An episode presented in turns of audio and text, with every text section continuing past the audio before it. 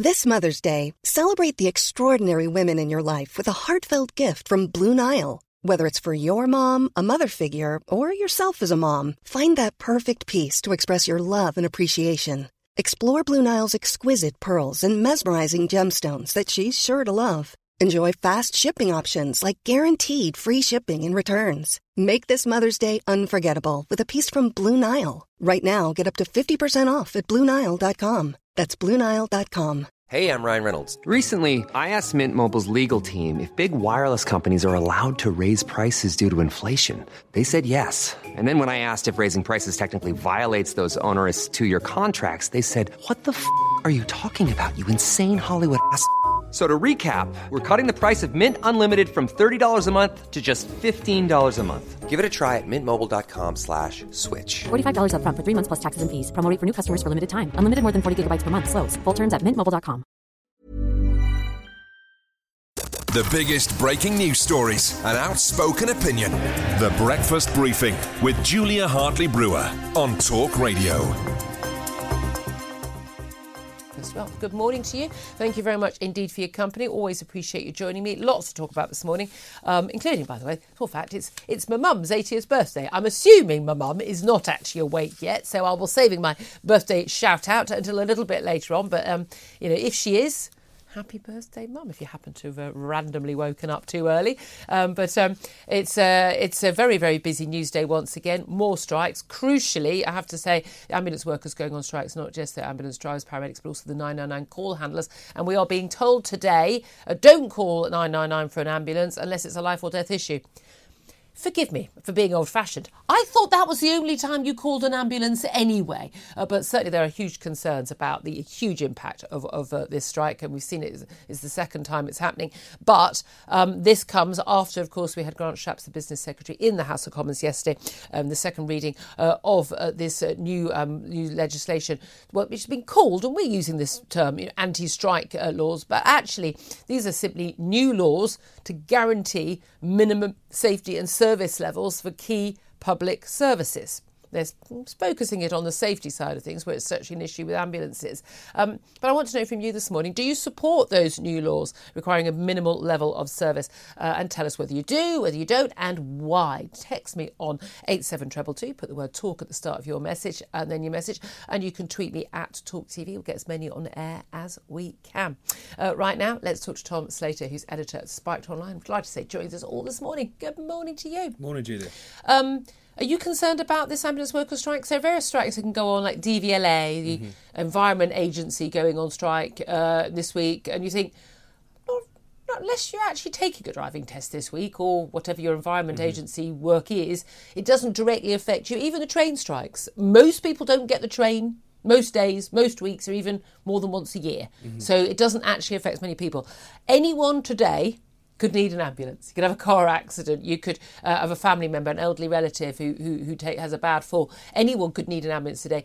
Are you concerned about these uh, these strikes? And do you think that the government is right to try and bring in new laws to actually curb the impact on the general public of these sorts of strikes? Well, I think no one goes on strike lightly. Certainly not people who work in the emergency services. These these aren't people who are just in it for the money. If you go into that I mean, line yeah, of work, if you're a paramedic, um, these are people who are very committed, who uh, really believe in what it is that they do.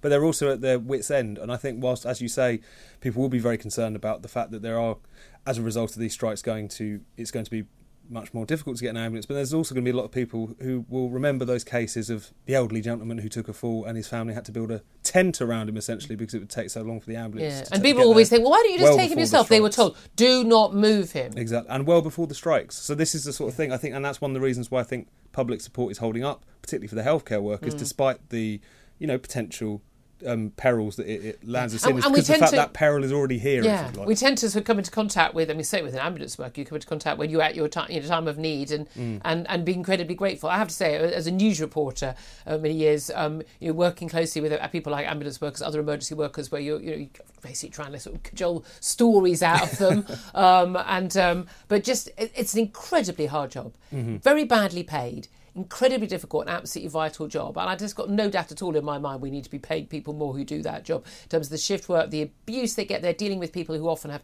serious mental health issues. They're um, violent, uh, dealing with drunks. I mean, I mean, it's it, it, most people wouldn't last one shift Mm-hmm. at Ambulance Worker, and I include myself in that. And they're also getting hit by the failures in, elsewhere in the system. Yeah. In the same way we often talk about how A and E is often making up for the shortfall in GP Yeah. coverage or so on. You've also got paramedics who are having to attend what are often mental health episodes, as Yeah. you say, or just other kind of dis- the product of disorderly behaviour. It all builds up, and there does become a point where you just that, enough's enough. so. Uh, exactly. I mean, I mean, it amazes me that you know that so many people stay in that job. Mm-hmm. So I think yeah, there'll be a lot of people with a lot of sympathy for these people um, on the front line, quite literally. Mm-hmm. Um, in terms of the anti-strike laws, again, I keep using this, this you know phrase. It's like we talk about you know the bedroom tax, not bedroom Mm-hmm. tax, you know, but but this is how it's being you know talked about as this guarantee. They, the government has framed it as minimum, not minimum service, but minimum safety levels being required. So you know people need to again, people need to railways and things at a certain time where people do need to be able to get around, and a requirement that some minimal service is actually still maintained in key public services, which, by the way, we all pay for. They're not given to us out of charity. Uh, our taxes pay for them. Um, given that we actually have a ban on strikes from so you know military uh, and in the police uh, given that these sort of minimum safety levels or service level rules are in place in large numbers of European countries, and we're always told by the sort of people on the left who say, "Oh, this is terrible." oh, if only, if only it wasn't the Tories post Brexit, this wouldn't happen. Well, actually, your beloved EU, an awful lot of the countries in the EU do have these rules. Um, is it reasonable? I mean, are these are these you know, worker bashing, you know, nasty laws, or, or are these perfectly reasonable requirements that if you work in certain areas which are totally vital for millions of people that you know you, that, where people don't have an alternative. Oh well I'll call I'll call the other alternative Sainsbury. Tesco's ambulance service is on mm-hmm. strike. I'll go to the Sainsbury's ambulance service. It's not an option. So is it right for the government to bring this in I think the problem is it, it you can't help but see it as an erosion of the right to strike piece by piece because if you say that we already have um, in relation to the military and the police because and they're also the armed wing of the state so you know uh, limiting their ability to organise politically Mm. seems like a, a slightly different proposition but when you're talking about again not only just ambulance workers but also rail workers and so on and so forth teachers teachers, what this would effectively mean is compelling people to cross picket lines as well. This is a very serious encroachment, and whilst, as you say, there are um, not dissimilar laws across Europe, we also have some of the most punishing trade union laws already in this country Punishing? by European uh, standards, particularly in relation to the sort of threshold you have to pass in But order again, I'm sorry. The pass this and idea that you you need more than fifty percent of people in, in this you know in, in the union to actually take part in a ballot and to I think isn't it fifty percent to take part and fifty percent more or more to vote for the actual strike action. We did have situations where a tiny minority of militant. Uh, trade unionists were just, you know, f- I mean, actually, it's unfair to the fair fellow colleagues who don't want to go out on strike. It, it needs to be a fair representation. I do not I mean if it was of an eighty percent threshold, okay, fair enough, but it isn't. These are reasonable thresholds. Well, I'm just quite struck by the fact that where civil liberties are concerned, this is the one area where a lot of people just lose their principles, particularly on the right. So we should completely meddle and regulate the ability of an independent democratic political organisation, how it manages itself. But generally speaking, it's just the case that what we're talking about here is But a well, government no, which has I'm lost not, no, control no, of I disagree with you on that because it is about democracy. In you know, you the whole point is there should be it should be democratically accountable to Mm. its members.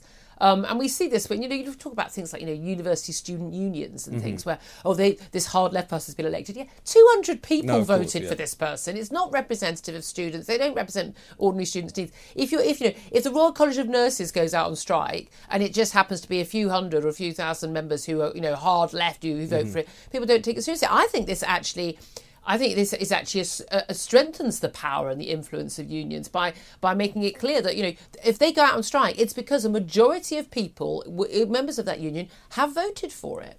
Now, of course, my point is about how why is it that we're so comfortable with completely encroaching on the ability of an organisation to run itself as it sees fit in the interests of its members with democratically elected leadership.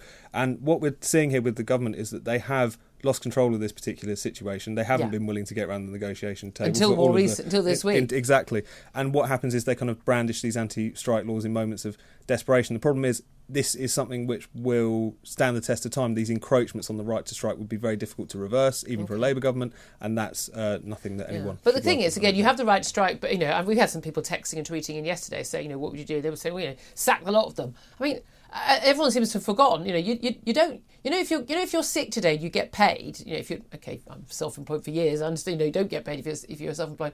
But for years, you, you people wanted employment rights because you you know got paid if you were sick. You got holiday pay. You know, things like that. Maternity pay if you you know had a kid. I mean, these things weren't given to us all out of the goodness of mm The mill owners didn't go, oh, look at you, look at you. You look a bit tired. Why don't you not work a six-day week, fourteen-hour day? This stuff happened because people fought for it. Mm-hmm. So I'm I'm not anti-union. I am anti-militant unions. I'm anti, you know, the National Education Union the RMT, whose leadership, not the members, but the leadership they basically just like let's get rid of the Tories. That is they, you know, National Education Union don't really think that teachers should be in the classroom at all. They think they should be permanently on a picket line. As does the RMT, as far as I can tell about their members. I mean that, that that, but that's not being anti-union. That's just anti-militancy. Because when you when you have the right to strike, you're, you're taking a right away from an employer to basically say um, you don't turn up to work, but I don't get to sack you. So we have a you have to have a balance between the powers and the rights of employers and employees.